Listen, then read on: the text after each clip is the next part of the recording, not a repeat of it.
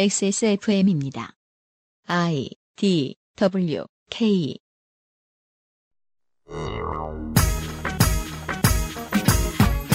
앞으로 미국의 비자를 받으려면 5년치 소셜 서비스에 게재한 내용을 기재해야 한답니다.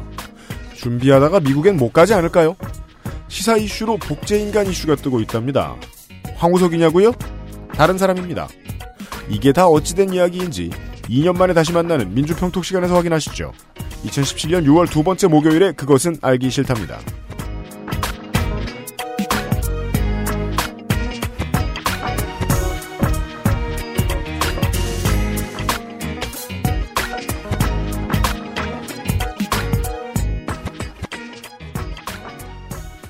지구상의 청취자 여러분 한 주 동안 안녕하셨습니까? XSFM의 유승균 책임 프로듀서입니다. 그것은 알기 싫다 227회 목요일 순서를 시작하도록 하지요. 첫 시간은 뉴스 라운드업 History in the making. 윤세민 에디터입니다. 네, 안녕하십니까. 윤세민입니다. 네. 이번 주 소식을 전해드리겠습니다. 먼저 첫 번째 소식은 제가 어제 자전거를 분해하다가 바퀴를 해먹었다는 소식입니다. 저는 어떤 경기도 사람들의 그 언어 습관을 이해할 수가 없어요. 해먹다니. 많이 쓰이는 용어 아닌가요? 그런가요? 아, 왠지 무슨 뭐 저 껍데기집에서 불판 올려놓고 튀어먹었다는 것 같기도 하고 아무튼 뭐 해먹었답니다. 원래 해먹하면은 그거 아닌가요? 그 천으로 된. 오 마이 굿네스. 그물, 뭐- 그물. 네. 네. 바퀴를 해먹으로 쓰고 있다는 이야기입니다. 네. 아, 그리고 다음 소식은 AI 소식입니다. 네. 조류 인플루엔자. AI 경보가 6월 4일 경계 단계로 격상한 지 이틀 만인 6월 6일에 최고 단계인 심각 단계로 격상되었습니다. 지금 우리 모두 지금 경고 문자를 받으신 분들이 많죠. 어, 경기도청에서 서울시에 사는 저한테까지 연락이 왔어요. AI 관련 정정 문자 5월 23일 이후 전통시장에서 살아있는 닭을 구입하신 분은 해당 시군 축산부서에 신고 바랍니다. 살아있는 닭의 거래를 금지하는 것이 경계 단계의 조처였거든요. 네. 근데 이제 최고 단계인 심각 단계로 격상되어서 음. 7일에는 전국의 모든 가금 농가와 관계자들에게 일시 이동 중지 명령이 내려졌습니다. 네. 7일 오전까지 알려줬던 소식이 이 정도였습니다.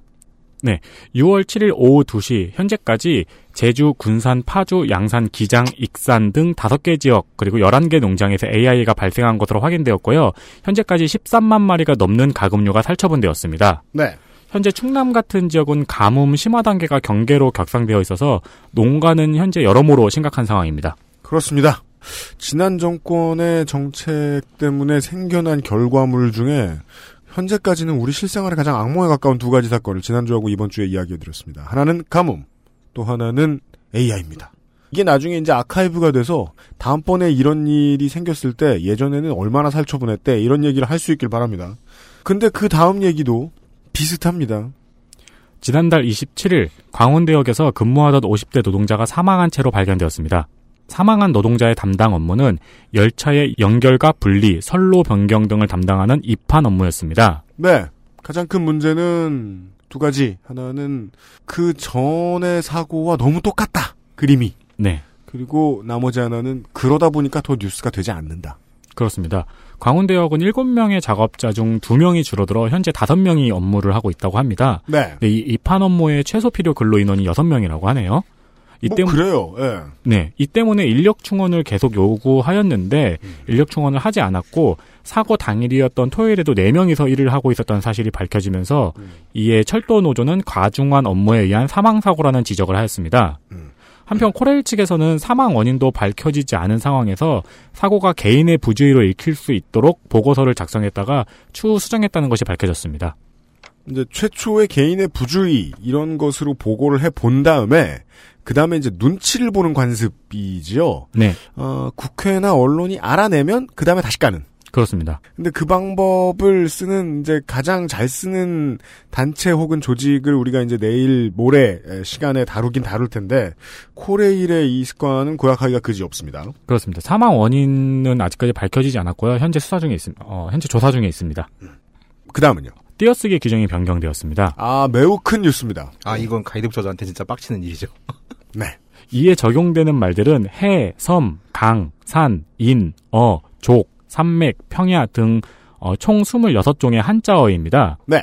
그동안에는 이런 한자어가 외래어에 붙을 때는 띄어쓰고 고유어나 한자어에 붙을 때는 붙였었는데요. 네. 예를 들어 그리스 어, 게르만 족, 발트 해, 우랄 산맥 같은 말들인데요. 네. 어 근데 이게 그 우리말이나 한자어에 붙을 때 한국어, 한국인, 지중해처럼 고유어나 한자어에서는 붙여 쓰는 말들이었죠. 이 규정이 6월 1일부터 그리스어, 게르만족, 발트해, 우랄 산맥 등 외래어와 결합하였을 때 붙여 쓰는 것으로 변경되었습니다. 네. 어, 맞춤법 경찰 여러분들은 참고하시기 바랍니다. 아 이거나 한마디 해도 돼요. 하세요. 같은 게 하나 더 있는 게 네. 이것까진 나아졌잖아요. 네. 근데 중국어 같은 경우 만약에 황산이 있잖아요. 네. 그럼 황산 띠고산이에요. 네. 산을 두 번 해야 돼요. 양쯔강이라고 우리는 하는데 음. 그러니까 만약에 장강이잖아요. 음. 그럼 창지양 띠고강이에요. 음. 그러니까 창지양 강이라고 써야 되는 거예요. 네. 이거는 붙는데 음. 그 굳이 황산 산이라고 할 필요는 없잖아요. 이건 여전히 남아 있어요. 아. 근데 지금 그래서 이번 이 국어원의 결정은 요 정도 맥락 수준에서 이제 한계가 지어지는 것 같아요. 예를 들면 이런 거죠.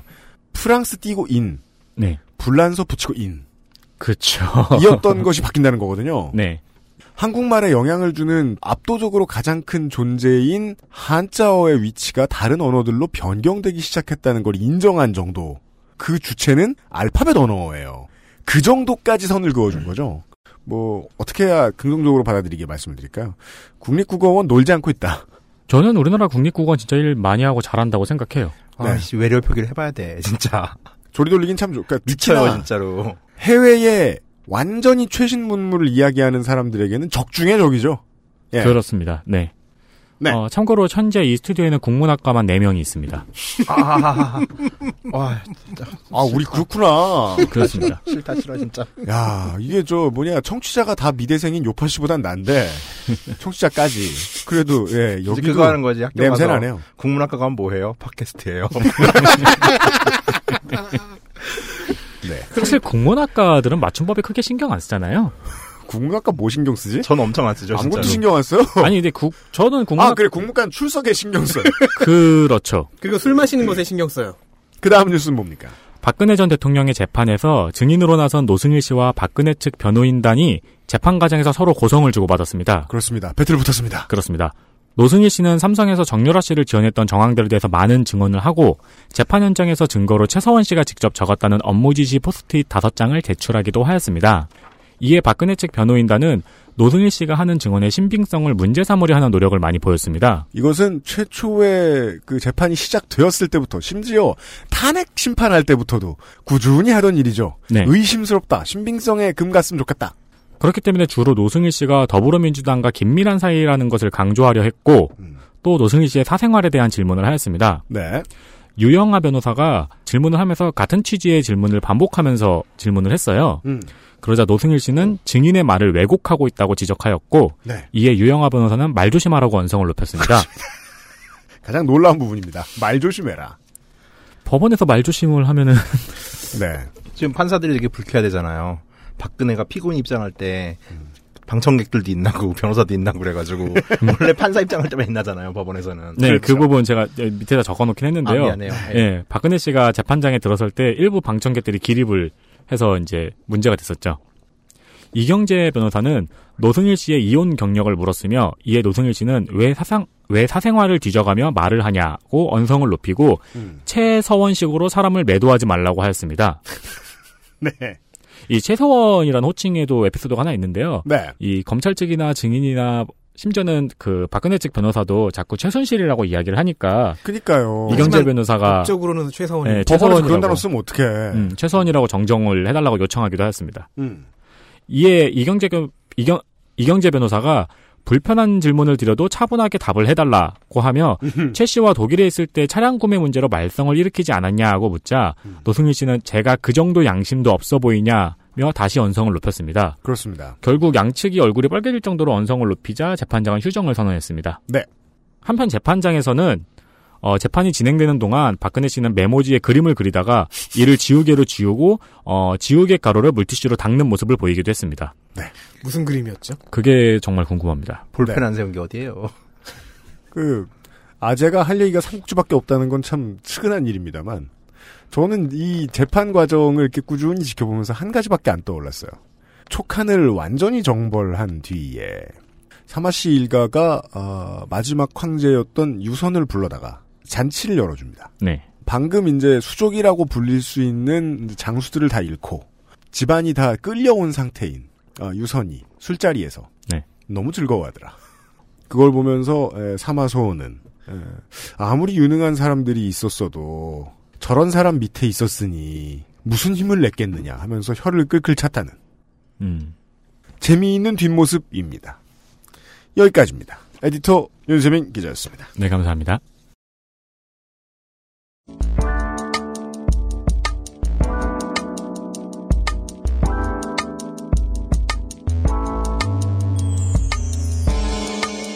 미디어 브리핑 민주적이며 평화로운 뉴스 토크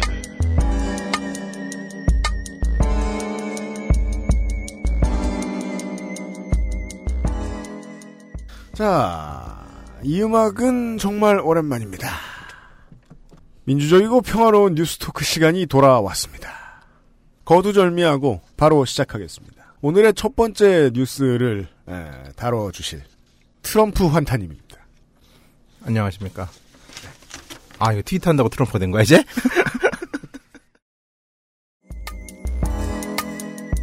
첫 번째 키워드 트럼프 전 세계 산림에 대한 가장 큰 위협이자 제지 산업의 희망.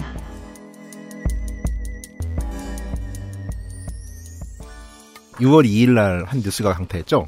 그 미국 비자 받으려면 5년치 SNS 내역을 기재해야 된다.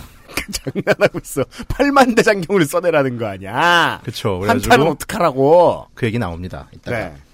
그래가지고 뭐 거의 지금 모든 커뮤니티들이 난리가 났어요. 저 같은 경우도 이제 원래 이제 이 뉴스가 게재된 곳은 뉴스 원, 그리고 동아일보 계열의 뉴스 N 정도밖에 안 돼요. 그러니까 주요 언론들은 사실 이 기사를 다루지 않았어요. 음. 그러네요. 그래서 저도 이제 잽싸게 이걸 퍼서 트윗에 올렸죠. 그래서 현재 한 13, 18만 6천 명 정도가 이걸 봤더라고요. 네. 리트윗은 약 2,800개. 제 자랑은 아닙니다. 예. 거짓말 하세요. 시작하자마자. 거참. 제 자랑이 그 아니야? 어, 이렇게 신나는 거는 더 퍼서 올려야죠. 네. 그 뉴스의 소스는 인터내셔널 맞아요. 비즈니스 타임즈란데 이거는 들어가서 검색을 해봤더니 이 매체에서는 해당 뉴스를 찾을 수가 없어요. 검색이 안 돼요. 내렸나? 어. 그래가지고 가짜 뉴스인가 싶어가지고 어, 그러니까요. 이제 좀 엄청 뒤져봤어요. 가짜 뉴스면 제 건데. 해외 뉴스 검색을 좀 해보니까 음. 워싱턴 발로 로이터 기사가 5월 31일 날 나- 나왔더라고요. 네. 그러니까 이제 뭐 출처가 좀 이상하거나 혹은 틀렸을진 모르겠는데 가짜 뉴스는 아닌 것으로 보입니다. 네. 근데 이상한 점이 또 하나가 있어요. 한국어 기사에는 어떻게 써 있었냐 하면은 그러니까 새 신청서 그러니까 이제 소셜 미디어 활동을 묻는 질문이 포함된 새 비자 신청서를 공개했다. 네. 여권 번호와 과거에 상했던 여권 번호와 5년간 상했던 전화번호 및 이메일 주소, 15년간의 자택 주소, 근무 이력, 여행 기록, 숨진 형제나 자녀, 배우자 이름까지 기재하도록 돼 있다. 네. 이 같은 내용의 새 비자 신청서는 23일 백악관 예산관리국의 최종 승인을 받았다. 라고 써 있었어요. 한국어 기사에는. 네. 근데 로이터 기사를 보면은 음. 이 비자 신청서 그러니까 이제 비자 어플리케이션 폼이라는 단어가 없고 음. 음, 로이터 발에는 뭐라고 써 있냐면은 비자 신청자를 대상으로 한 설문지, 설문지? 예, 퀘셔너리어라고 아. 기재가 돼 있더라고요. 퀘스천웨어다. 예, 예. 그래가지고 또 좀 찾아봤습니다. 음. 그랬더니 일단은 이제 한국인 같은 경우는 이제 미국 여행을 할 때 90일까지는 비자가 필요 없죠. 네. 지금 이제 비자 면제 프로그램이 시행 중인 국가거든요. 한국은. 그러니까 그냥 여행 갔을 때 일할 때 말고. 네, 그렇죠. 여행자들에 한해서 음. 아니면 뭐 친지 방문이나 이런 거죠. 네. 근데 뭐 미국 방문객이 여행자나 혹은 일반 방문자만 있는 게 아니잖아요. 문제는 출장 나온 사람들. 그렇죠. 비자를 받아야 되는 사람도 많습니다. 학생도 있고 뭐 출장자들도 있겠죠. 그럼 이 경우 비자를 받아야 되는데 그러려면 일단 비자 신청자를 작성해야 되잖아요. 요즘은 집에서 이제 미국 비자 받을 때 뭐 많은 나라들이 마찬가지지만 집에서 인터넷으로 폼을 작성해요 미리. 네. 그래서 그쪽 서버에 올린 다음에 비자 신청을 하는 구조거든요. 그러니까 근데 문제는 이제 이 비자라는 게 거절될 때가 있잖아요. 네. 이 경우 이제 미국 같은 경우는 이제 비자 인터뷰를 해야 되는데 이제 영사가 비자를 일단 거절한 다음에 추가 절차가 필요한 케이스인지 판단을 해가지고서 추가 질문지를 내는 경우가 있어요. 네. 근데 이, 이 기사에 있는 내용을 보면은 모든 비자를 받는 사람이 이 비자 어플리케이션 폼에 의해 가지고 15년간의 모든 기록을 내고 그러니까 폼 안에 이- 이미 이 정보가 들어가 있는 아니에요. 기사는 그렇게 보이잖아요. 네. 근데 그게 아니라 비자 거절 대상자를 위해서 추가 정보를 요청할 때 이거를 물을 수 있다는 얘기예요. 음. 그러니까, 따라서 모든 출장 나가야 되는 사람들이 다 적어야 되는 건 아니고. 그러니까 모든 비자를 받는 사람이 다 이 폼을 적어내야 되는 건 아니죠. 음. 근데 거절을 당했을 경우인데 미국 비자가 거절되는 경우는 이제 형을 살았을 경우 혹은 좀 약간 좀 뭐 벌금까지는 봐준 경우도 있는데 네. 아니면 뭐 이제 반미 행위 같은 거. 반미 행위와 예, 그런 것 때문에 못 가는 사람들 많잖아요. 관련된 벌금, 그러니까 그, 국회의원도 못 가잖아요, 국회의원도. 그러니까 뭐 NL이다. 예, 그쵸. 어렵다. 네. 저 비자 거절 당해본 적 있어요. 미국 비자. 왜요? 한 못 살아서. 15년, 20년 전쯤이었을 텐데 그때는 비자 면제가 아니었으니까요. 네. 미국에 놀러 가려고 했었죠. 왜냐면 어, 잘 우리- 살았다. 아니 아니 그, 그 위로 이복형 둘, 이복 누나 한 명 있는데 세 명이 미국인이거든요. 응. 음. 거기에 자기 가족들 다 있고 그러니까 전 좀 보려고 응, 누나랑 응. 형들 좀 볼- 보려고 가야 되니까 비자 인터뷰를 어린 어릴 때 가서 바- 아버지랑 같이 받았는데 음. 거절을 하는 거예요. 얘는 형제들이 다 미국에 있기 때문에 불법 이민자가 될 가능성이 높다. 어. 아, 그래서 이 그린카드를 애는 노리고 보낼 수 없- 네. 입국했을 가능성이 아. 높다. 그래서 이 애는 보낼 수 없다. 그럼 관상을 본 것 같은데. 그러니까 게다가 어? 딱 보니 못 사는 거. 그러니까. 그렇죠. 못 살이. 왜냐면 한, 배드 비잉. 한국에 많은 돈이 있으면 돌아오거든요. 그렇죠. 네, 힘- 네. 하여간에 힘내세요. 그러니까 이제 보충 질의서는 이제 비자 거절을 당한 다음에 12개월 이내에 이제 영사가 판단해가지고 요청을 하면은 이제 보충 질의서를 내는 거예요. 그러니까 이제 기사가 틀린 거죠. 음, 그러네요. 그러니까 이제 음, 가짜 뉴스까지는 모든 아닌데, 음. 예, 약간 뭐 무역. 썩은 뉴스 정도 되겠죠. 예, 확인이 덜 됐다. 예, 예, 예. 썩은 뉴스 썩었다. 원래 그 상한 뉴스, 아니 가짜 뉴스만 많이 다루는데 음, 진짜 그 이제 틀린 뉴스의 장르에는 다양한 게 있어요. 맞아요. 이를테면 상한 뉴스란 장르도 있습니다. 그건 뭐냐면은 옛날 한 20년 전의 진실이었던 거를 음. 지금 진실인 양 말하는 거죠. 이를테면 크로마뇽인 같은 거를 지금 우리 고생 인류 중에 크로마뇽이 있었다라는 거는 상한 뉴스죠. 그렇죠. 음. 저는 최근에 그런 그 영국 타블로이드지의 표지를 읽어본 적이 있어요. 예. 다이애나 비는 사망 직전까지 살아 있었다. 어, 맞는 얘기잖아, 그거. 그쵸. 예. 근데 뉴스로서는 썩었잖아요.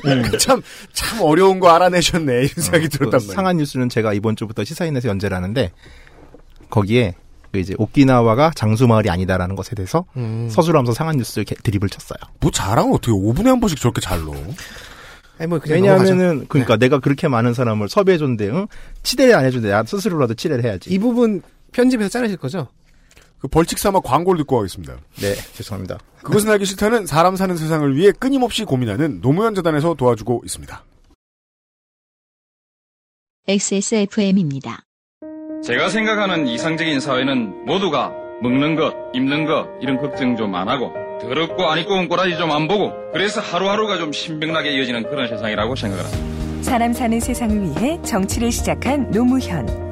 그는 우리 곁에 없지만 그의 꿈은 영원합니다. 노무현 재단은 사람 사는 세상을 위하여 노무현의 가치와 철학을 전합니다. 노무현 재단의 후원 회원이 되어 주세요. 1688-0523 아이들이 먼저 알고 좋아하는 안심 먹거리. 프리미엄 세이프 푸드, 아임닭. 사람 사는 세상을 위해 정치를 시작한 노무현. 그는 우리 곁에 없지만 그의 꿈은 영원합니다. 노무현 재단은 사람 사는 세상을 위하여 노무현의 가치와 철학을 전합니다. 노무현 재단의 후원 회원이 되어 주세요. 1688-0523 노무현 재단 그간 도움을 주셔서 감사합니다. 김상조 독점거래위원장입니다. 제가 생각하는 이상적인 사회는 외우기 모두가 좋아요. 먹는 거, 입는 거 이런 걱정 좀 안 하고 더럽고 안 입고 온 꼬라지 좀 안 보고 그래서 하루하루가 좀 신명나게 이어지는 그런 세상이라고 생각합니다. 그렇습니다. 아니에요. 그런 세상이라고 생각합니다. 어, 당시에 노무현 대통령이 있던 네. 참여정부 시절에 삶의 키워드가 뭐였는지 기억나시나요? 참사리. 그렇죠. 웰빙. 음. 그땐 정말 삶을 살아가는 데 있어서 퀄리티 높은 네. 좀 더 좋은 삶을 영위할 수 있는 우리 요파 씨가 기억하는 이 유시민 작가의 멘트가 있죠. 어떻게 살 것인가를 네 고민할 수 있었던. 그런 때가 있었죠. 네. 예, 요즘은 뭐 그런 생각을 하기가 좀 어려운 버겁습니다. 부분이 있고요. 하루하루 신발 사기도 힘듭니다. 네. 어, 노무현 재단의 광고가 끝났습니다. 네, 노무현재단 졸업을 축하합니다. 네. 그래도 어, 좀 더 나은 세상으로 가기 위하여 네. 노무현 재단에 돈을 쓰시길 바랍니다. 그렇습니다. 네. 아, 노무현재단은 이번에 관심이 생겨서 가입하신 분들이시라면 아시게 되셨을 겁니다. 봉화에서 1년에 한 번 행사 만드는 곳이 아닙니다. 사회사업도 많이 하고, 어, 농업개발도 하는 곳입니다. 여러 가지 일들을 하고 있죠. 네. 어, 노무현재단 그간 도와주셔서 감사합니다. 또 뵐 날이 있길 바랍니다. 김상조 기술장관이었습니다. 감사합니다. 그 어쨌건 이제 그 비자를 주기 싫은 사람, 뭐 한국인 같은 경우 이제 음. 아까도 말했지만 실형을 받았거나 반미주의자거나 혹은 걸 일이 저거나. 없겠지만 혹은 저거나 예, 예, 그렇죠. 혼인 중동이나 근데 한국 사람이랑 상관이 없는데 뭐 중동 사람이나 인도 사람들 같은 경우는 혹은 이슬람 국가 국적자들 같은 경우는 사실 방금 그 홍성갑 기자의 말대로 음. 그냥 관상 보고 그냥 쟤는 이슬람이라 쟤는 수염 스타일이 마음에 안 들어서 아, 그냥, 라는 식으로 그냥 이제 임의적으로 리젝을 할 수 있거든요. 그냥 눈이 잘생기고 수염이 뭐 이렇게 나고 어쩌저쩌 했다. 옷차림이 그래 보인다. 그렇죠. 저 여자는 그럼 그냥 히잡을, 썼, 그걸로. 히잡을 그렇죠. 썼다. 그런 이유로 진짜로 비자 리젝이 되게 심해요. 음. 실제로 입국 심사에서도 심해지고 비자 네. 받았다 하더라도 음. 이게 거의 영사 맘대로 좀 할 수 있는 거고 이 비자 거절이라는 거는 일종의 이제 그 해당 국가의 주권 행사기 때문에 언론에서 시비를 건다거나 할 수 있는 내용이 아니에요. 그렇죠. 예, 예. 이거는 어떻게든 컴플레인이 안 걸린, 그러니까 우리나라의 행정 업무 같은 경우는 뭐 이것이 부당하다라는 기사가 나온다거나 그걸로 시정이 되겠지만은 이 남의 나라 주권 행사와 관련된 문제들에 대해서는 사실 뭐 그, 그 시비 걸 수 있는 일들이 없거든요. 네. 개선을 요청하기 되게 애매한 문제고. 음. 자, 그래서 시뮬레이션 한번 돌려봤습니다. 어때요? 제가 네. 미국 비자를 받을 일이 생겼는데 음. 과연 그 비자 는 나올 것인가? 아, 네. 하긴 직접 해보기도 또 돈 들고 귀찮잖아. 그렇죠. 시뮬레이션 했습니다. 예. 일단 저는 재판을 두 번 받았습니다. 네. 96년에 국가보안법이 하나 있었고 바로 또 자기 예, 얘기. 최근에 버터집 사건으로 이제 둘 다 무죄를 받았죠. 예. 네, 이것도 자랑으로 갈 이전, 거라고 이승. 내가 예. 말씀드렸어야 됐는데 아무튼 두 번 재판을 받아서 예. 어, 무죄를 받으셨고 예. 한 번은 인도인과의 싸움이었고 미국과 상관이 없었는데 네네. 어, 나머지 한 번은 이제 반미행위하다가 네, 그렇죠.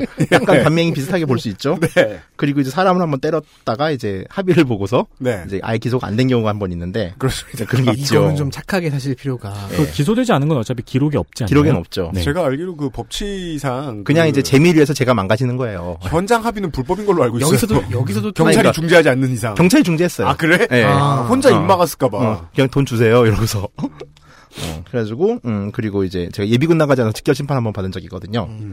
뭐 이저 이 정도 되면 이제 시비 걸고자 한 결격사유가 되겠습니다. 일단 저의 가장 큰 문제점 중에 하나는 그 보충 질문 질문지 이런 게 있어요. 아, 참고로 저는 이제 인도식 영어를 하니까 좀 이해하시고 해부 유트 레블 또 애니건 뚜리 그걸 왜 인도 사람이 물어요? 이거 미국 사람이 묻지. 아니, 아니 그러니까 이거, 이거 이런 너- 질문이 있다 어. 아니 그냥 제가 이거는- 그냥 번역할게요. 네. 지난 15년 그러니까 아, 너무 너무 자기적이에요.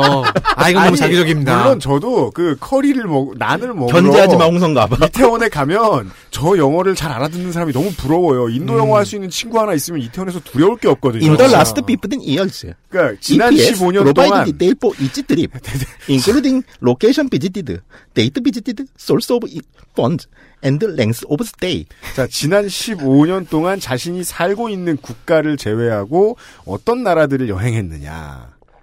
만약에 그렇다면 각 개별 여행을 자세히 서술하라.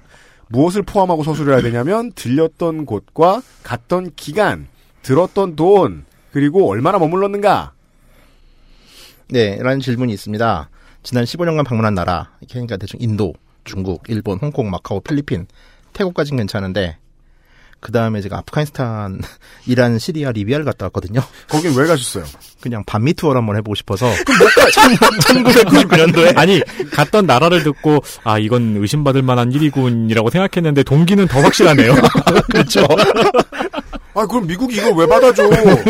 전 미국의 안위를 걱정해요, 지금부터. 아니, 그, 이제, 그 리비아 트리폴리에 가면은, 카다피가 세운 이렇게, 그 F14를 주먹으로 부수는 동상이 있어요. 근데 맞습니다. 너무 예. 보고 싶은 거예요, 그게 진짜로. 네, 명물이죠. 그 예, 동네에. 그쵸, 예.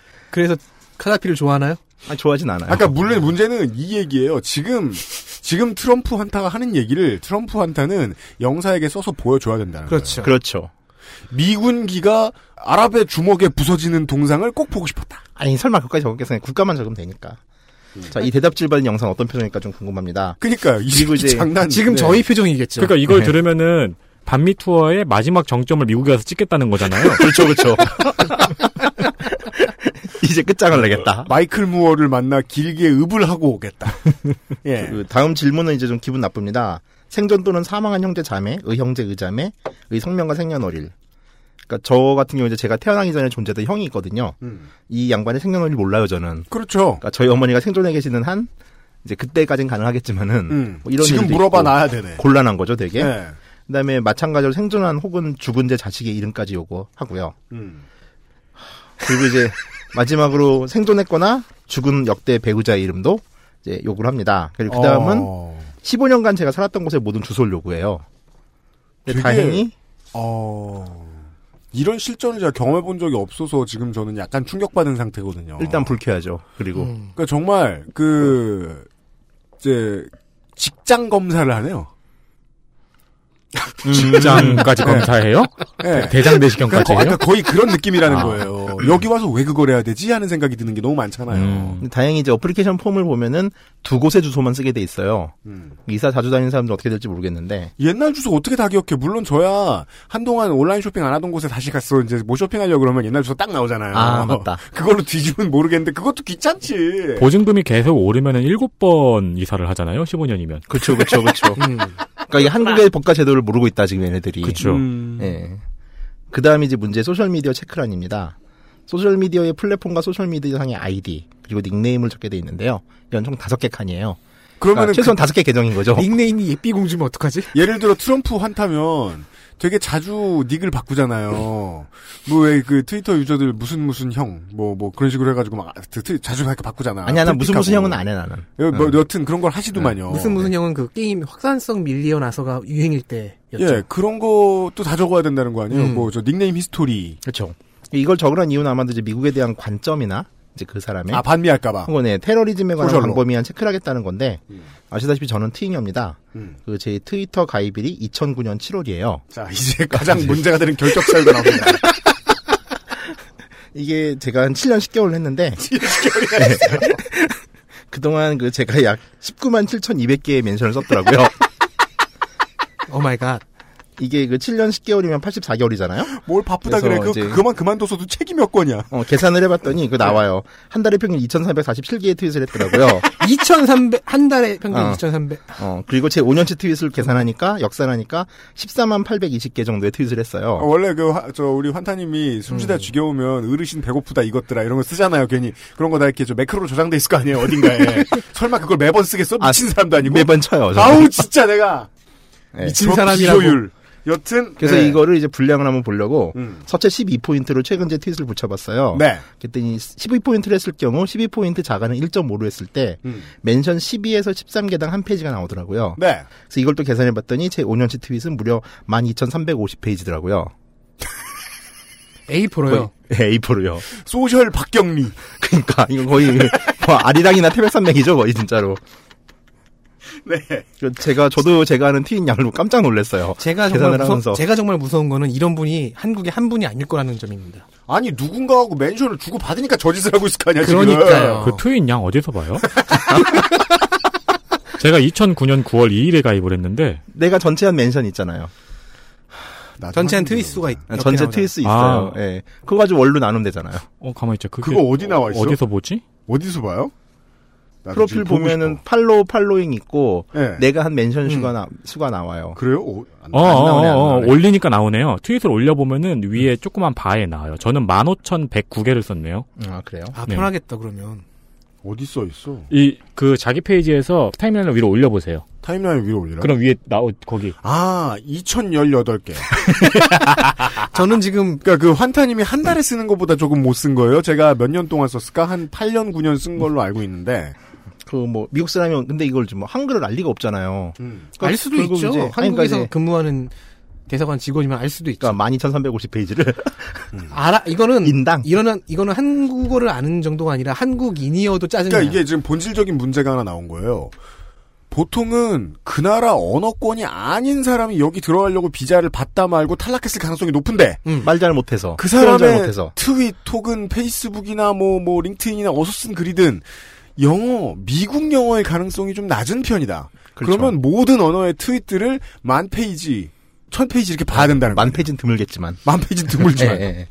뭐 아마도 뭐 미국 국방성이나 국가안보처에 별도의 번역기가 있지 않으면은 구글 번역이 지금 가장 광범위하잖아요. 네. 그래서 구글에 아주 좋은 서버가 있죠. 음. 그래서 미국에서 필요한 특정 그 단어만 이제 검색하는 게 있을 거예요 아마. 음. 그러니까 이런 검색할 때 전체를 다 보지 않고 뭐 안티, 뭐 US, 뭐 이런 특정 단어들을 조합해서 음. 그걸 검색하겠죠. 이쪽 서버에서도 아, 뭐 예. 지하드. 다 하겠어요 이걸 설마? 아, 아, 네, 그쵸, 네, 그쵸, 네, 그쵸. 네. 이렇게 하면 이제 뭐 근데 그러면은 이제 왜 우리 그 꼴배기 싫은 트잉어들 중에 그 역설법을 써놓고서 나중에 구설수에 오르는 바보들 있잖아요. 아, 그쵸. 그거 쓰고. 네, 그렇죠. 그 성전이다 이것들아. 그쵸. 그래가지고 근데 그게 이제 기독교인이었어. 교회를 이제 간 거야. 네. 나는 성전에 갔다. 그러니까 이제 구글 번역기라는 게 이제 이런 오류를 처할 수가 이- 이런 오류를 이제 범할 수가 있는 거죠. 음, 아 그러니까- 처치인데 지하드로 번역하는. 그렇죠, 그렇죠. 그래서 제가 그 8, 90년대 반미구 하나를 넣어봤습니다. 네. 반미 출전가라는 민중가요를 부를 때 선창하는 구호가 있어요. 음. 이 땅에 철천지원수 미제와 뭐 이렇게 해서 하는 하는 게 있는데 네. 이걸 번역을 넣어봤어요. 이 땅에 철천지원수 미제와 그의 식민지 파쇼 대리 통치자를 넣었어요. 네. 그랬더니 구글 번역은 더 랜드 오브 더 리디머, 더 리디머, 히즈 콜로널 파소, 더 룰러. 이게 말이 안 되게 번역이 되죠. 미제 같은 경우는 번역을 못 하잖아요. 그러니까 이게 음. 원수, 미제. 자. 더 랜드 오브 더 리디머. 리디머는요, 그, 이제, 흔히 어떻게들 생각하는 단어냐면, 베일 본즈 있죠? 그, 사람이 구속됐을 때, 보석금 빌려주고 빼와주는 일을 하는 사람, 혹은 이제 그와 비슷한 일을 하- 지금 하고 있는 사람을 리디머라고 불러요. 그 외에도 다른 몇 가지 용법이 있는데, 대체 이 땅의 철천지 원수 미제가, 그러니까요. 아무리 지금 뭐 신경만 번역을 한다 하더라도 못하는 게 있는 거죠. 그럼 그 뒤에 그, 그의 식민지 파쇼 대리 통치자, 이것까지 하면 더 리디머, 히즈 코넬 파소, 더 룰러, 이렇게 돼 있으면, 이것만 보고 있으면, 아, 미국은 이게 문제네요. 반미인지 알 수 없어. 네, 그쵸. 가장 강력한 반미를 파악할 수 없는 거죠. 리디머거든. 예, 그쵸. 한국에서 만든 파파고에 넣어봤더니, 발음기를 써주더라고요. 이 땅의 철천지 원수 미제와. 예. 그리고 MIJ니까 미제이. 그쵸. 예. 미제이, 와. 내가 지금 이게 지금 가설 중에 하나가 구글 번역에 의존한다는 가정이기도 아, 한데, 파파고 짱 웃겨! 그러니까 결국에는 한국어를 할 수 있는 그 직원을 써야 되네요. 그 직원이 그것도 검색을 해야 되겠네요. 되게 많이, 많이, 검- 많이 야. 예. 고용을 해야죠. 네. 파파고 고용을 탈출할 수 있다. 아이탱 우이 철천지 원수. 자, 그리고 구글 번역이 커버하지 못한 언어도 있습니다. 현재 구글 번역은 총 103개의 언어를 번역할 수 있는데요. 이게 무척 많아 보이지만 세계에는 수많은 언어가 있죠. 네. 인도만 해도 공식 언어가 22개입니다.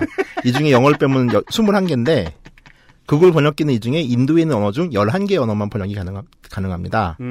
이를테면 3,300만 명이 쓰는 오리아어는 번역이 되지 않죠. 3,300만이라고요. 예, 오리아가. 그리고 중국으로 가도 약 8천만 명이 쓰는 홍콩과 마카오가 속한 광둥 지역의 언어인 광둥어. 캔튼이 번역이 안 돼요? 아, 캔토니스 없어요. 오. 중국의 강력한 표준어 정책 때문에 중국어 같은 경우는 중국 표준어만 나와요. 아, 되게 골 때려요. 음. 아니 그럼 그 남부지방하고는 장사도 뭐 하지 못하라는 거예요? 그 이게 이번에 중국의 마인드가 이해 안 되진 않는데 중국 얘기 하도 많이 들어서 네, 그동안. 남부지방이 북, 북방의 그 표준어를 배우란 얘기겠죠? 그러니까 음. 구글이 오히려 좀 약간 중국 정책에 좀 이제 쫓겨나고 나서 다시 음. 들어가려고 좀 많이 좀 맞추는 편이고 음. 얼마 전에 그 WWDC 네. 애플 개발자회 봤더니 음. 그 iOS 11에 있는 새로 나온 그 시리는 네. 상하이 딕션을 이제 들을 수 있더라고요. 어. 음. 그러니까 이제 오히려 뭐. 애플이 좀 더 이제 방언 쪽으로 네. 가고 있고 어. 예. 그리고 뭐 760만 명이 쓰는 신장 위구르 자치구의 언어인 위구르어, 600만 명이 쓰는 티베트어도 번역이 안 돼요. 근데 사실 이 위구르어는 되게 중요한 게 신장 위구르 자치구에 있는 위구르인들이 IS에 있는 해외 의용군 인구 1위를 차지하고 있어요. 왜냐하면 아주 중요한 거죠. 지리적으로 가깝고 정서적으로도 거기는 이제 나라 뺏겼다는 의지가 강하기 때문에. 그리고 이제 위구르 지역에서 그 거기도 이제 구직 문제가 심각하다는 그 배경을 설명을 하시는 분들이 계시더라고요. 그래서 그러면 직장이 없다고 IS에 넘어가 ISIS에 넘어갔다 쳐요. 환타님이 지금 이 얘기를 왜 이렇게 갖고 하시는지 알겠어요. 그러니까 위구르에서 잘못이 없는 사람이어도 좋아 티벳에서 다만 트잉여는 있을 거 아니야. 그죠. 미국에 일 때문에 가야 되는 네. 태북 페인이나 예. 그죠. 그가 무슨 문제를 가지고 있는지 알아낼 방법이 아니다. 그죠. 예. 그러니까 이제 뭐 비자 신청 시 이- 이걸로 이제 어떤 혐의자를 걸러낸다는 행위 자체가 네. 되게 의미가 없는 똥멍청이 짓이라는 얘기죠. 중요한 단어가 나왔습니다. 그러니까- 똥멍청이 짓이다. 예, 결국 자기들이 찾아내봐야 영어권이나 유럽어권 혹은 표준 표준 아랍어 정도의 수준이라는 겁니다. 음. 그러니까 커버할 수 없는 영역에서 혹은 자기가 감당할 수 없는 영역에서의 호들갑 음. 혹은 전지구적 소란이야말로 이게 트럼프 스타일이 아닌가 네. 싶습니다. 그렇습니다. 이, 런 이야기입니다. 네. 결국은 그 트럼프 행정부의 성격에 대한 아, 시그널을 들려주셨습니다. 호들갑. 그리고 그러니까- 한국 언론의 번역 능력 오류. 네. 네. 최초에 제가 이런 궁금증을 가지게 된 게 이제 걸프전 전 개발 개전 당시였거든요. 미국이나 CNN이 쓰던 단어 중에 그 어린 저에게 가장 이해 안 되는 단어가 그거였어요. 정교한 외과 수술. 아 폭격할 때 네. 프리사이즈 진짜 오퍼레이션. 재수 없었죠 그 말. 네. 뭔 소리야? 민가를 다치는데 저건 가능할 리가 없잖아. 그러니까 가능한데 안 하고 있다라고 비겁하다라고 욕하고 싶은 게 아니라 불가능한 걸 왜 하고 있다고 말하지? 음. 그게 이제 미국이 가끔 보여주는 저인망에 대한 느낌이었거든요. 피레미 하나를 잡기 위해서 모기장 같은 거대한 그물로 강을 쓸어버리는 것 같은 느낌이 드는 거예요. 음, 좀 사드 비판하시는 건가요? 내일 또 얘기합니다. 내일 아. 모레. 아니 정확하게 그 문제를 해결하기 위해서 인류 전체를 모두 귀찮게 하는 정확하게 맞는 도구를 쓰지 않는 것 같다는 느낌이 너무 강하다는 거죠. 특히나 트럼프 행정부는 이제 오바마 8년 동안 워낙에 그런 모습을 좀 덜 보여주는 편이었기 때문에 더 돋보이는 것 같아요. 그 어떤 공무원들은 사람을 성가시게 하는 걸 자기가 일을 한다고 생각하는데 음, 전형적이죠 트럼프가 보면은. 맞아요. 예. 혹은 성가시게 하려고 공무원이 되, 되었다는 의심도 가능해요. 그걸 좋아해서? 음. 아, 그렇진 않아. 그건 성악설의 기준이고. 그 그러면 이제 뭐- 성가시게 하기 위해서 성가비가 되었다는 건 말이 되네요. 아니에요. 죄송합니다. 정말 재미없습니다. 어, 내일 시간에 아실 수 있어요. 성가비는 성급하기 위해서 성가비가 되었다는 거죠. 홍성급. 그렇죠. 특급 홍성급 시간이 내일 준비되어 있습니다. 광고를 듣고 돌아오겠습니다. 그것은 알기 싫다는 살아서 집까지 상쾌한 아침 술친구에서 도와주고 있습니다. XSFM입니다. 그거 알아? 박대리가 군뱅이를 먹는다며? 홍보팀 오과장도 군뱅이를 먹는다는데? 우리 회사 유명 애주가는 다 먹네? 군뱅이를 먹는 게 아닙니다. 술친굼을 먹는 겁니다. 한의사가 인정하는 간에 좋은 국산 군뱅이. 거기에 헛개, 강황, 울금까지 애주가들의 핫 아이템이 모두 들어갔습니다. 후기가 좋은 이유가 있습니다. 술친굼! 네이버에 술친굼을 검색하세요. XS몰에서도 만날 수 있습니다. 친구 친구 술친굼. 아이들이 먼저 알고 좋아하는 안심 먹거리. 프리미엄 세이프 푸드 아임닭. 친구 친구 술친굼. 한의사가 인정하는 간에 좋은 국산 군뱅이. 거기에 헛개, 강황, 울금까지 애주가들의 핫 아이템이 모두 들어갔습니다. 네이버에 술친굼을 검색하세요. XS몰에서도 만날 수 있습니다. 잠시 사무실에서 대기하고 있던 김상조 독점거래위원장입니다. 안녕하십니까. 아, 술친구 술친구 엄청 팔렸어요. 엄청 팔렸어요. 네, 지금 현재 술친구 홈페이지에 회원수가 3,000명을 돌파했다고 하고요. 세상에 재구매율이 30%를 넘긴다고 하네요. 그렇습니다. 아, 술 좀 덜 드시면 안 되나요? 아 그런 점을 체크할 수 있었군요. 생각해 보니까 네. 좋은 일이라고 생각했는데. 아, 이걸 또 UMC2로 이야기를 하자면 네, 한국 사회는 네 이렇게 술을 네. 먹게 하는 일들이 많아요. 그렇죠. 그러게요. 저도 그 술친굼 테스트 한답시고 술을 몇 번 먹으면 생각했거든요. 네. 아, 나는 술친굼을 테스트하려는 게 아니다. 솔직히 그 일반 직장 다니시는 분들 뭐 잦은 회식이라든가 네. 접대 이런 것 때문에 술 드실 일 많으시죠? 그렇습니다. 아, 이 정도로 되면은 음. 이런 숙취 관련된 음. 그런 상품들에도 의료 보험을 적용시켜야 되는 거 아닌가? 그게 이제 가끔 시비가 나는 경우가 있어요. 네. 과음으로 사망한 사람에 그렇죠. 대해서 산재 처리를 해줘야 되느냐. 네. 이거 다시 한번 얘기 돼봐야 되는 문제입니다. 네. 예. 일단은 우리나라에서 살아간다는 거 자체가 녹록지도 않고 술친굼이 필요한 세상. 그리고 이런 스트레스를 또 해결할 수 있는 방안도 얼마 없는 상황이기 때문에 우리가 믿을 거라고는 네. 술친구 희망이 없다. 한번 또 진탕 드시고 네. 구매 한번 해보시기 바랍니다. 빠른 신장세가 이어지고 있습니다. 모두 여러분들이 고생하시는 탓입니다. 감사합니다. 감사합니다. 2년 만에 돌아온 민주평톡. 오늘의 두 번째 이야기를 준비하기 위해서 아까부터 떠들고 있던 아, 홍성갑 유전공학 덕질인이 나와 있습니다. 이거 봐요. 자기 소개하고 있는데 성급하게 끼어들잖아. 그니까 말이에요. 안녕하십니까. 개명해 줄 거야. 어떤 사람들은 같은 사람이 두 번 한다고 생각하겠다 진짜. XSFM의 어, 최장기 고참 게스트 홍성갑입니다. 가고 있네. 그러네. 진짜? 너 그런 말 쓰는 거 아니야? 어, 내가 서열 2위였다니 이런 젠장. 아, 가만 있어봐. 또 없나? 1위와 2위의 격차가 굉장히 크죠. 성가비가 19회 처음 나왔어요. 네, 한 18회일걸요? 18회인가? 음. 그리고 제가 뒷이야기를 들려드릴 수 있겠네. 그 전에 출연했던 분 중에, 아, 오늘 제가 최근에 다시 섭외하려다가 실패했어요. 아. 네. 그리하여, 예, 아, 주임원사. 예, 아, 홍성갑 덕질 주임원사가 준비한 2년 만에 두 번째 민주평톡. 이번에 이슈는 뭡니까? 어, 저의 제, 제가 면- 민주평통 오리지널답게 제목을 지어봤습니다. 무슨 넌 낀 적 없잖아. 야, 너 거짓말 할래, 진짜? 그때 아하! 내가 그때 얼마나 끼고 싶었는지 알아? 인생 쉽게 생각하네. 끼- 제목은 복제인간은 돌리의 꿈을 꾸는가. 자, 재미없다. 두 번째 키워드. 인간 복제 89년부터 할 수 있었나?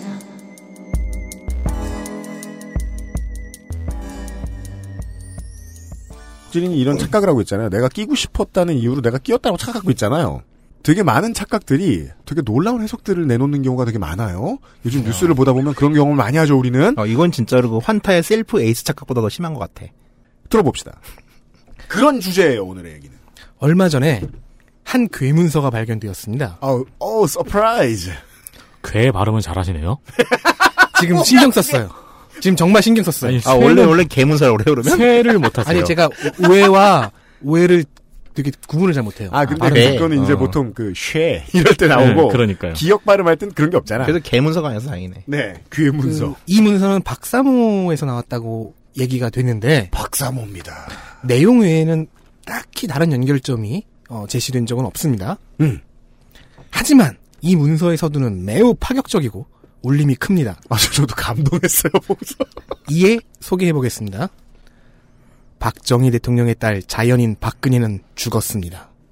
전 처음에 당연히 비유인 줄 알았어요. 비유가 아닙니다. 다- 우리, 우리 마음 속에서. 그러니까 자연인 박근혜는 죽었으니까 이제 박근혜는 신의 단계로 들어갔다는 뜻 아닌가요? 그러니까 뭐, 그 다음에 자연인이 아니면, 뭐, 공대인. 국문인. 그러니까 비유가 아닌 뭐라고 얘기해야 네. 게 돼? 다음 문장이 이렇습니다. 현재 박근혜 행세를 하는 자는 일란성 쌍둥이 유형 복제 인간입니다. 유형을 복제했다고요? 저 사람을 복제한 건 아니고요. 괜찮았어요. 네. 유형 복제 인간. 성격이 안 좋아 보이더라니. 네, 둠가이 담고 네. 아, 그, 그, 뭐냐. 아니 근데 지금 그, 집중력 떨어지고. 그 드립 때문에 지금 이 발언의 황당함이 좀 묻히고 있는데 뭐, 뭐라고요? 그니까, 그러니까 박근혜가 아니고 내가 복제된 것 같잖아. 행세를 하는 자는 일란성 쌍둥이 유형 복제 인간. 자, 들어보시죠. 이런 주장이 나왔습니다. 인류 역사에 클론은 있었던 겁니다. 네. 그 일단 잠시 그 정신이 아득해지시겠지만 그 부여 잡으시고요. 네, 청취자 여러분. 네, 정신 차리세요. 이 문서를 분석하면 사실 매우 깔끔한 스토리가 나오고 음. 아마 이것은 현대 대한민국의 어두운 진실 하나를 보여주는 것 같습니다. 네. 이에 저는 분석을 시작했습니다. 음.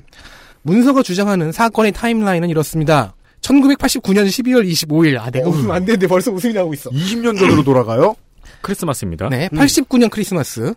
박근혜가 장충동 저택에서 살인당합니다. 살해당했다. 는 주장입니다. 저희 주장이 아닙니다. 아니, 그러니까 이 문서의 타임라인입니다. 네. 시체가 완전 인멸되었다 하니 이 범죄를 증명할 수는 없겠습니다. 음. 하지만 문서는 범인을 제시합니다. 음. 범죄 조직인 도사 점 신세계입니다. 도사 중간에 도사 신세계 사이에 중간점이 들어가 있습니다. 도사점 신세계라는 조직이 네. 박근혜 전 대통령을 89년 크리스마스에 살해했대요. 앞으로 이 조직을 그냥 조직 혹은 도사 신세계 이렇게 부르겠습니다. 토탈리콜 느낌이죠? 되게. 일단 시체도 없어서 증명할 수 없는 범죄의 범인까지 알아낸 작성자의 정체와 소환이 매우 궁금하지만 일단 넘어가죠. 알 수 없으니까요. 네. 질문하면 지는 겁니다. 아, 네, 이 게임의 그렇습니다. 룰입니다. 네. 들어봅시다. 이 조직은 사망한 박근혜의 복제 인간 클론을 만들었고 우와, 89년에? 1990년 삼성동 자택을 사서 이사한 사람이 이 복지 인간이라는 겁니다. 그럼 1년 만에 그- 어른이 된 거예요? 아니죠. 쭉 들어보세요. 어른 아니지 그러네요. 일단 음. 쭉 들어보세요.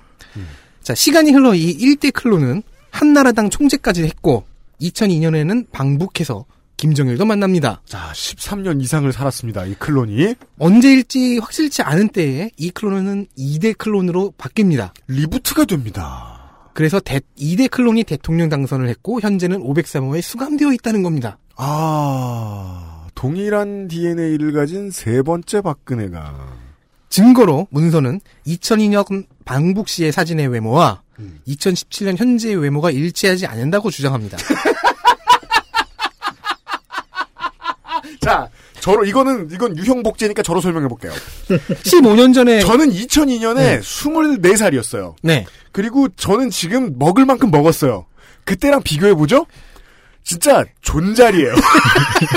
옛날 사진 보면 턱선 쫙 되게 귀엽더라고 남자애가 나 아니야 그 새끼.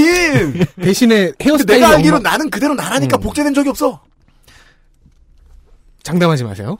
아 그- 근데 자, 네. 이 모든 것의 뒤에는 범죄 조직 도사 신세계가 있는 것입니다. 그러네요. 그런데 복제 인간이라는 사실이 은연중 기득권층에 알려지자 이건 문서의 표현입니다. 기득권층에 음. 조직은 최순실 사건이라는 것을 조작해 음.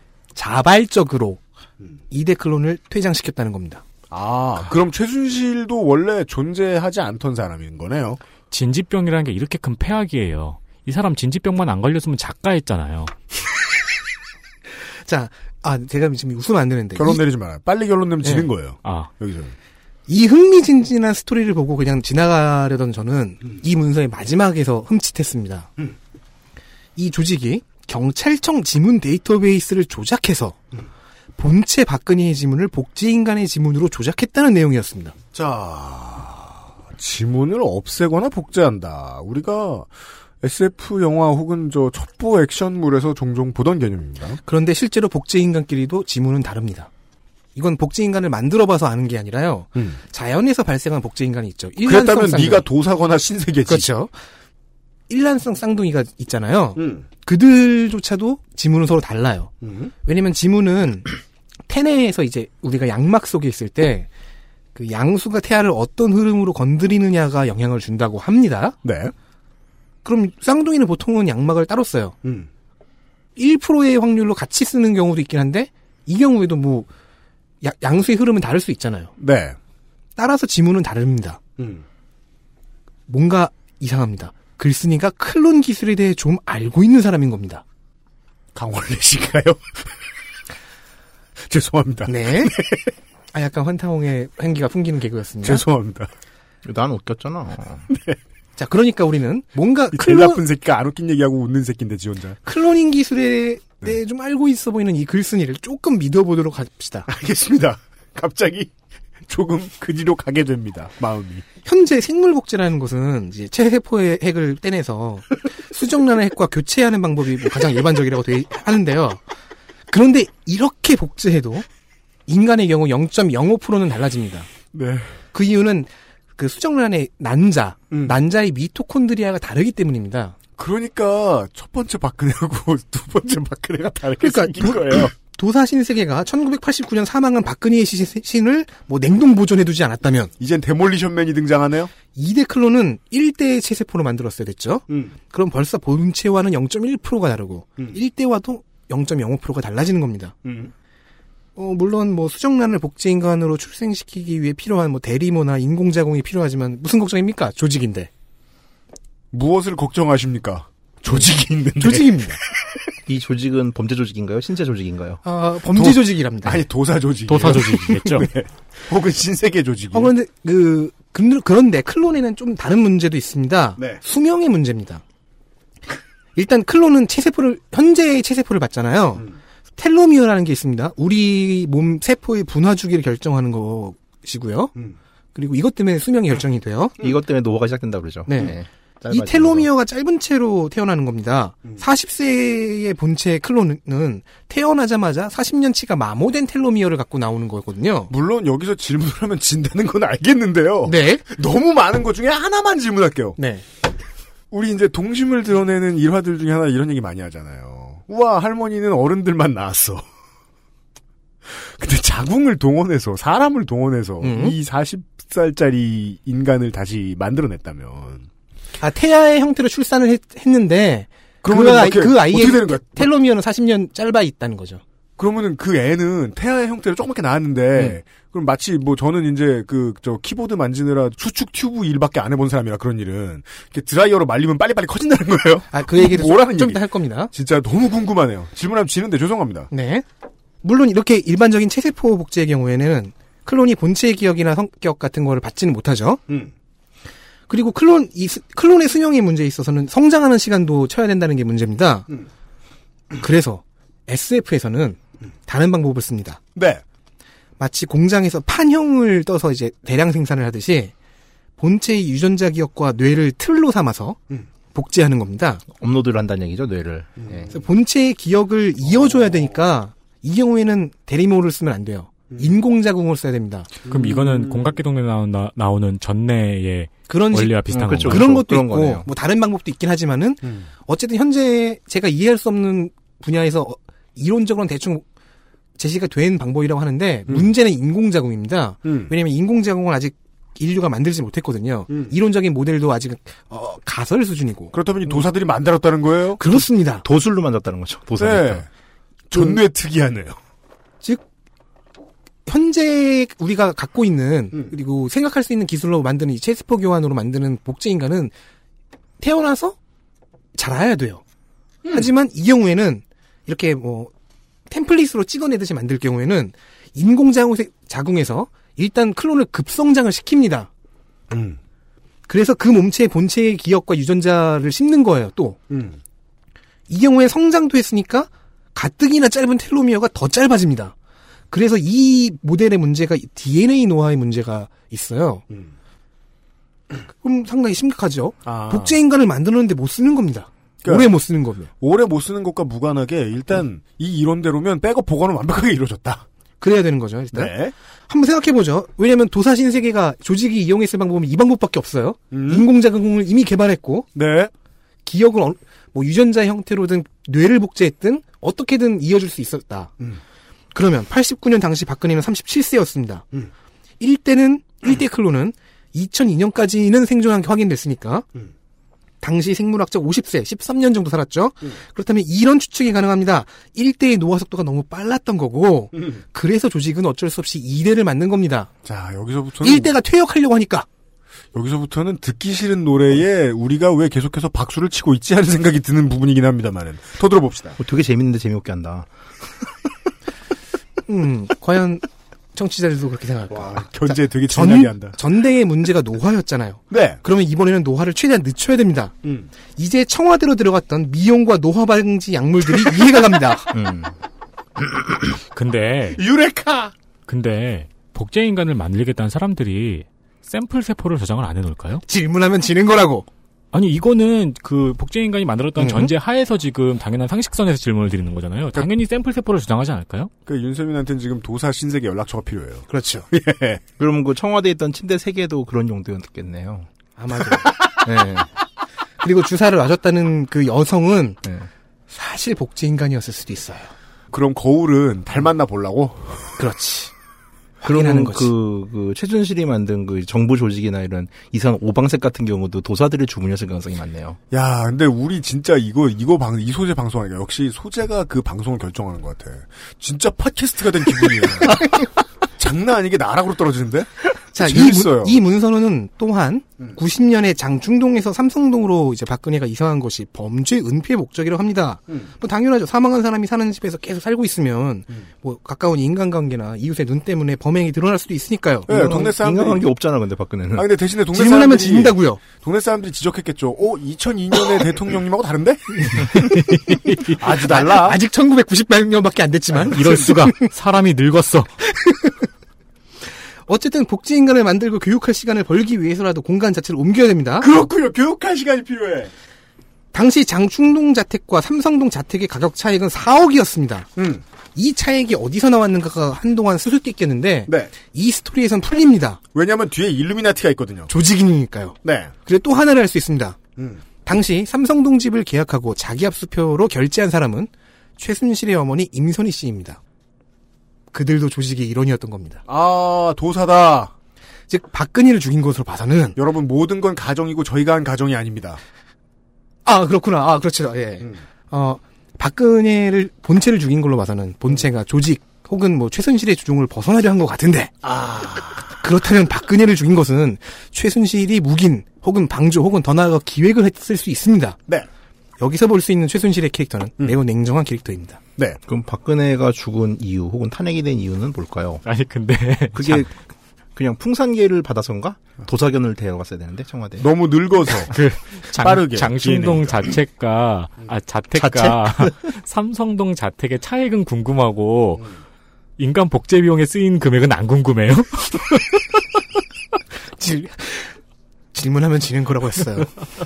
자, 그런데 잠깐만 네, 이렇게 근데 이거 민주평도 이렇게 해야 돼요? 우리는 연전 연패를 거듭하고 있어요. 네. 다- 다음 주에 이렇게 준비해야 되나 도 아니 이거랑 똑같은 걸 또 어서 구해요. 이건 이건 오늘밖에 못 써요. 아니 아니 해외엔 되게 많아요. 이런 근데 거. 방금 방금 환타옹께서 응. 제기하신 의문점이 있죠. 그러면 최순실 사건은 뭐였냐? 음. 자, 이 문서는 최순실 사건이 조직의 조작이라고 주장합니다. 그런데 방금 우리가 논증했잖아요. 최순실은 조직의 일원입니다. 응. 이 모순은 바로 이 캐릭터로 해결할 수 있습니다. 최순실은 음. 조직과 조직의 과거가 노출될 위험이 앞에 노, 놓인 것을 발견합니다. 문서에서 얘기하죠. 음. 노출될 것 같았다. 음.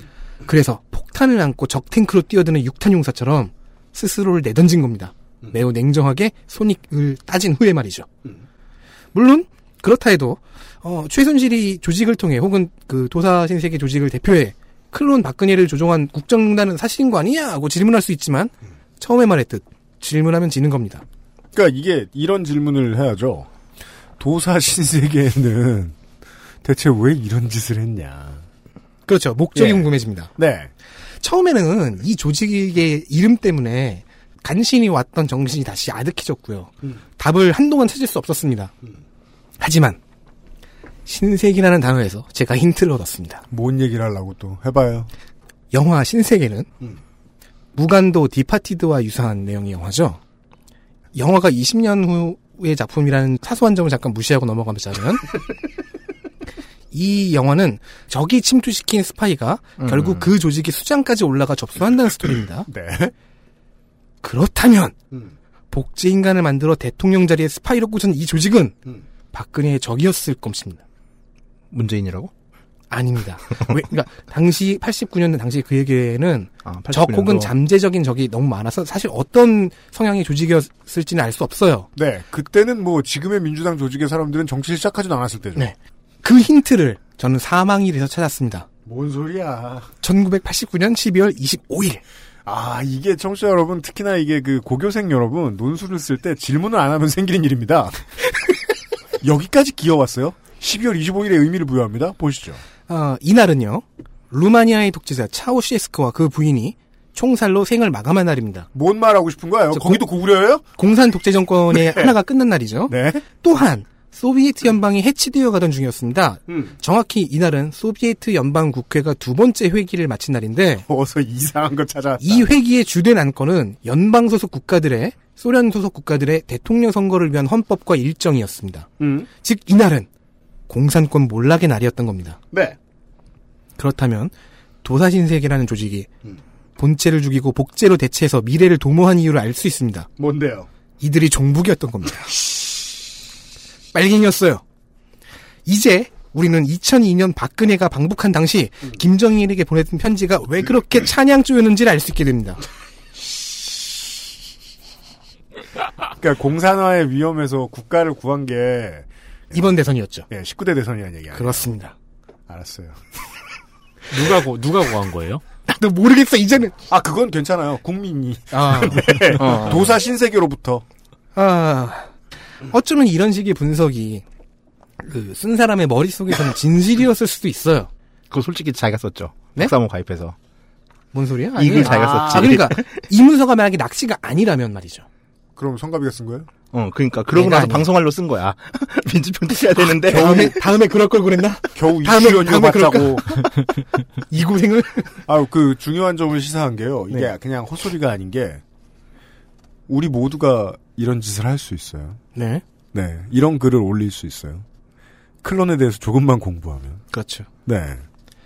어, 근데 이- 어쨌든 이 문서가 낚시가 아니라 실제로 쓴 사람이 믿고 있다면 이건 명백한 망상이죠. 음. 저는 방금 망상을 가지고 노는 놀이를 한 거고요. 네. 망상을 증상으로 하는 정신질환 하면 일단 떠- 당장 떠오르는 게 뭐 조현병, 망상장애 이런 건데 망상장애는 불안 상황에서 발병하거나 아니면 뭐 불안 자체를 증상으로 하기도 하고요.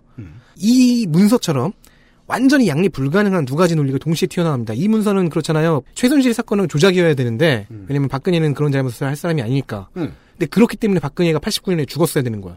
이 두 가지 모순된 정보와 논리가 동시에 팍팍팍 튀어나옵니다. 이게 조현병의 증상입니다. 네. 왜 분열증이라고 했었냐면은 도저히 이 산하의 정신에서 나올 수 없는 소리들을 하고 있기 때문입니다. 그런데 그 이 글을 방금 우리가 이제 덕질인이 네. 이 글을 자기가 기사로 쓰고 싶어가지고 썼다는 얘기를 했잖아요. 네. 비슷한 경로로 다른 사람이 썼을 가능성도 크네요. 비슷한 낚시일 이유로. 수도 있죠. 네. 하지만 일단 저는 낚시가 아니라 이것이 진짜로 어떤 망상의 징후로 홍성갑이 징후일 경우에- 복제된 거야 지금. 그래서 또 아. 하나애가 박사모의 글 올렸고 이 홍성갑은 번역을 하고 있는 거지. 이게 하나가 더 있다 어딘가에. 집으로 돌아와라 클로나. 왜냐면 괴 발음을 잘했거든요. 아, 그치. 만약에 제가 다음에 일 발음을 잘한다면은 제가 복제된 것으로 의심하셔도 좋습니다. 네. 나는 겸손해지면 박사모의 대부분은 산업화 세대 분들입니다. 산업화 세대 전쟁의 폐허에서 살아남아서 현재 대한민국의 물적 토대를 만든 사람들이죠. 이 과정에서 박정희와의 조우도 있었고 이 세대에게 박정희는 시대의 도구이기도 한데 자신들의 상징이기도 합니다. 네. 뭐 당연한 얘기를 하고 있긴 하지만 민주화 운동과 사회의 현대화를 거치면서 많은 사람들은 박정희를 졸업했습니다. 특히 이번 스캔들은 꽤 많은 사람들에게 박정희 졸업의 기회를 줬죠. 하지만 아닌 사람들도 소수 있습니다. 그들에게 박근혜는 곧 박정희이고 박정희는 곧 살아남아 문명을 건설한 자신의 과거입니다. 박근혜가 부정되는 최순실 스캔들은 이 소수의 사람들에게는 자기 부정의 상황입니다.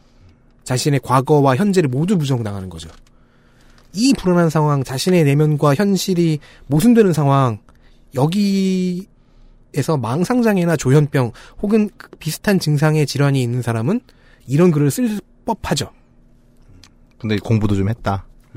네, 네. 한 적이 있다. 음.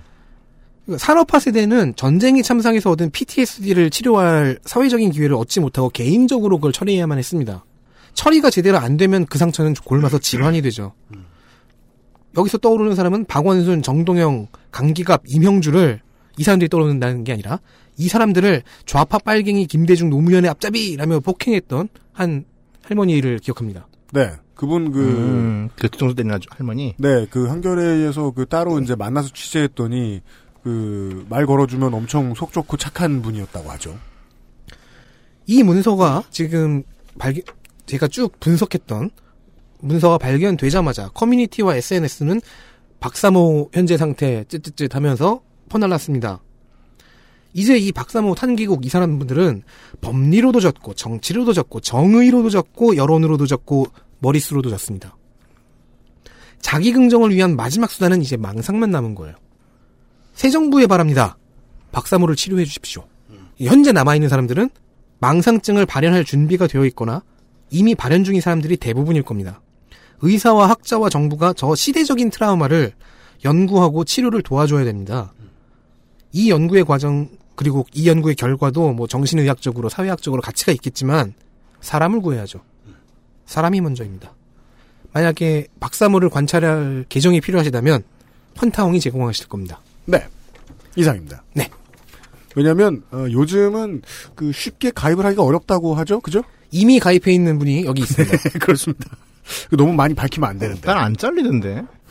결말 다 해도. 어. 아무도 그 글을 안 본 거예요. 아직도 모르겠어요? 아니야, 막 조언 지지하면 막 댓글도 붙고 막 그래 이 시대의 애국보수 막 이러면서. 아. 그 외에 다른 글은 커밍아웃한 글은 안 본 거죠. 그 커밍아웃도 한번 살짝 했는데 탄핵. 그러니까 그게 커밍아웃인지 몰랐거나 안 본 겁니다. 아니 그 그 저기 유피디님이 자기 노래 금지 사유됐던 예, 그 금지됐던 사유를 설명해 줬잖아요. 아, 가수가 네. 가난해서 음, 아, 그, 다른 곡계 욕이 너무 많아가지고, 아. 이것도 금지시켰다고. 다른 애국 글이 너무 많아가지고, 그, 커밍아웃을 그냥 무시한 거 아닐까요? 해킹 당했거니 이런 얘기들이었습니다. 그렇습니다. 그것은 하기 싫다는 건강한 라이프스타일 파트너 아임닥에서 도와주고 있습니다. XSFM입니다. 이 대리, 맨날 살 뺀다면서 점심에 웬 소세지야? 에이, 과장님. 이건 기름지고 짠 마트 소세지가 아니고요. 아임닭 닭가슴살 소세지예요. 어, 이것도 닭가슴살이야? 한 입에 먹기 편하게 생겼네? 아이 참, 과장님. 아임닭 큐브잖아요. 국내산 현미가 들어가서 정말 부드럽고 다이어트에 딱이라고요. 질리지도 않고 먹기도 간편해서 요즘 다이어트 하는 사람들은 다 이거 먹어요. 닭가슴살을 가장 맛있고 간편하게 먹는 법 프리미엄 세이프 푸드 아임닭 네. 어, 이런 얘기들을 들었습니다. 어, 트럼프 행정부가 시키는 대로 하면 에, 공무원과 민원인 모두 일이 늘어납니다. 그리고 달라지는 것이 없다. 19만 개의 트윗을 봐야 될 수도 있습니다. 그렇습니다. 아, 12,000장 정도 분량. 정말 우리가 뭐 이렇게 그 관이나 이런 데서 필요한 문서들 뽑다가 참 A4 불쌍하다 이런 생각 많이 할 때가 있거든요. 아, A4만 불쌍한 게 아닙니다. 그 유전공학도 불쌍합니다. 세상 모든 음모론은 인간이 가질 수 있는 고유의 약간의 불안감에서 터치를 받아 시작하잖아요. 그 자체가 나쁘다는 게 아니에요. 왜냐하면 위대한 연구도 그 연구자가 봤을 때 가장 매력적인 가설, 내가 위험해도 가고 싶은 보람이 없을 것 같아도 한번 해보고 싶은 가설에서부터 시작하면서 움직이니까 그랬다가 또 놀라운 발견이 나올 수도 있는 거 아니에요. 그래서 사람이 무언가 이렇게 머리를 쓰고 행동을 하고 싶게 만드는 동의는 불안이 맞는 것 같아요, 저는. 불안감을 뭘 채우고 싶어 하는. 그게 다 동일하다 보니까 서로의 불안감을 가지고 싸운달까요? 넌 왜 이런 걸 가지고 불안해하냐? 넌 왜 저런 걸 가지고 불안해하냐? 넌 왜 이런 걸 가지고 저렇게나 심하게 불안해해서 이 정도의 반응씩이나 보여주고 있냐? 그러면서 싸우는 느낌? 그 와중에 제일 끄트머리 어딘가에 박사모에서 덕질인이 표현해준 좀 지금 아직 마음을 다잡지 못한 분들이 계신 것 같아요. 근데 이 가설에서 뭘 얻을 수 있을까요? 박상호가 정치적인 소임을 지금 다 한 상태라고 생각하면 거기에 아직 마음을 담아두고 있는 사람 개인이 안타깝다는 거죠. 음. 이 이야기가 돈 문제는. 한편으로 마지막 덕질인의 결론을 보고 든 우려는요. 자칫 잘못하면은 다른 의견을 가진 사람을 이런 식으로 모두 매도할 수 있는 분위기가 될 것 같아서 그건 조금 우려로 남네요. 이런 병을 갖고 있다 해서 무조건 격리해야 된다는 식의 결론으로 가는 것도 약간은 자칫 잘못하면 의견의 차이를 병으로 네. 몰아갈 수도 있고요. 그럴 수도 있고요. 그- 그게 그래서 어려워요. 그리고 지금 그걸 하고 있는 트럼프 정부에 대한 이야기를 들었고요. 그렇습니다. 예. 예측을 한 걸 수도 있어요, 우리가?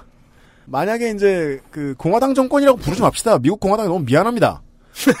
그, 트럼프 행정부가 어떻게든 뭐, 임기를 다 마치든 어찌저찌 해서 뭐, 물러나게 되었을 때, 이런 상실감을 가지는 사람들을 미국에서 몇 년 뒤에 보실 수 있을 것 같다. 어, 분명히 있겠죠. 진짜. 그죠? 네. 그죠. 뒤끝! 네. 근데 그 뒤끝은 진짜, 외로움을 채워줘야 벌충할 수 있는 어떤 것 같아요. 근데 그 의견도 존중해줘야 되잖아요. 네. 어떻게 존중하면서 치료할 것인가? 치료라는 단어 조심해야 될 것 같다는 생각이 들어요. 자, 그러니까 여기서 말하는 존중은 한 귀로 듣고 한 귀로 흘리는 거죠. 아니요. 그런데 그렇게 되면은 이들의 외로움이나 박탈감이나 이런 것이 더 심해져서 정말로 망상으로 발전할 수도 있어요. 이 문서의 경우처럼. 그 참. 그러니까 근데 최소한 이 망상은 치료를 해야 되잖아요. 근데 이게 그 문서를 해석하는 차이인데 나는 누가 장난쳤다고 생각하지 이걸 이렇게 진지하게 망상에 있다고 생각하진 않기 때문에 그러니까 장난에서 우리 그 이코니즘 얘기할 때 시작했는데요. 처음에 그 본인조차도 장난이라고 생각했을 거예요. 근데 믿는 사람이 있죠. 음. 예. 믿는 사람 있잖아요. 지금 그러니까 우리가 저 저 마카오 얘기할 때 환타님이 마카오에 사시는 분들 여기 살기 그렇게 힘들지 않다라고 막 뭐라 그러셨잖아요. 저희가 거기 사는 게 힘들다고 뭐라 그런 게 아니었는데도 불구하고 혹은 맨 마카오 뭔 소리야? 마카오가 음. 아니고 홍콩, 죄송합니다. 홍콩. 죄송합니다. 어, 싱가폴 싱가폴. 싱가폴 얘기할 때. 아, 죄송합니다. 싱가폴. 아, 싱가폴. 아나 왜 이래? 그 그리고 저 지난번에 지난달에 이퀄리즘 이야기했을 때도 아직도 게시판 가면 이퀄리즘 탄압이 곧 폭력적이다 이렇게 생각하시는 분들 있어요. 남성 차별이다. 음. 그러니까 제가 느꼈던 결말에서 제가 느꼈던 약간의 기시감 같은 게 뭐냐면은 이퀄리즘도 그렇고 이런 망상도 그렇고 이런 망상이나 이퀄리즘을 주장할 자유도 보장이 되어야 된다는 거예요. 그러니까 그래서 제일 닮은 꼴의 딜레마는 저는 그걸 완전히 동의할 수 없는 게 그 문장 하나로 끝나면 너무 불안전해요. 그러니까 이 얘기는 우리가 다뤘던 허연의 딜레마에서 좀 음. 찾아봐야 돼요. 음. 예. 망상이 피해를 낳잖아. 근데 대부분 피해를 낳죠. 요즘 같은 경우는 모두가 다 피해자잖아요. 지금 피해자 아닌 사람이 세상에 어딨어. 싸우는 사람 모든 사람 다 피해자인데 지금. 비겁하게 저희보다 현명한 청취자 여러분들께 판단을 맡깁니다. 네. 와 비겁하다. 민주평톡 시간이었습니다. 아, 그리고 저는 오늘 어, 환웅과 처음으로 같이 방송을 하면서 청취자 여러분들께서 어느 쪽 방송이 더 나았는지 판결해 주시길 바랍니다. 뭐야 난 이런 거 생각 안 했는데. 일단 재 판결은 덕진이 너무 길었어요. 자, 아, 근데 확실히 나는 되게 플랫하게 읽는데 덕질은 되게 리드미컬하다. 아니 그리고 민주 그 되게 싫지 않아요? 감정이 너무 많이 들어가. 어, 어, 어, 그렇다. 되게 불안해 듣고 있으면. 민주평톡을 하는 척하면서 은근히 자기가 초대되지 않은 새 정부에 바란다로 바꿨어요. 그러니까 그러니까 어, 나도 그 생각했어. 나도 그 생각했어. 진짜. 아 욕구들이 대단해요. 트럼프 한타와 아, 유전공학 덕질인 에, 윤세민 기자, 유승균 책임 프로듀서, 스프라잉 프로듀서 책임 프로듀서였습니다. 책임 어, 프로듀서였습니다. 라라라라라라. 발음이 다 저렴되나 봐. 내일 이 시간에도 오랜만에 돌아오는 코너로 만나 뵙도록 하겠습니다. 안녕히 계십시오. 안녕히 계십시오. 안녕히 계십시오. 감사합니다.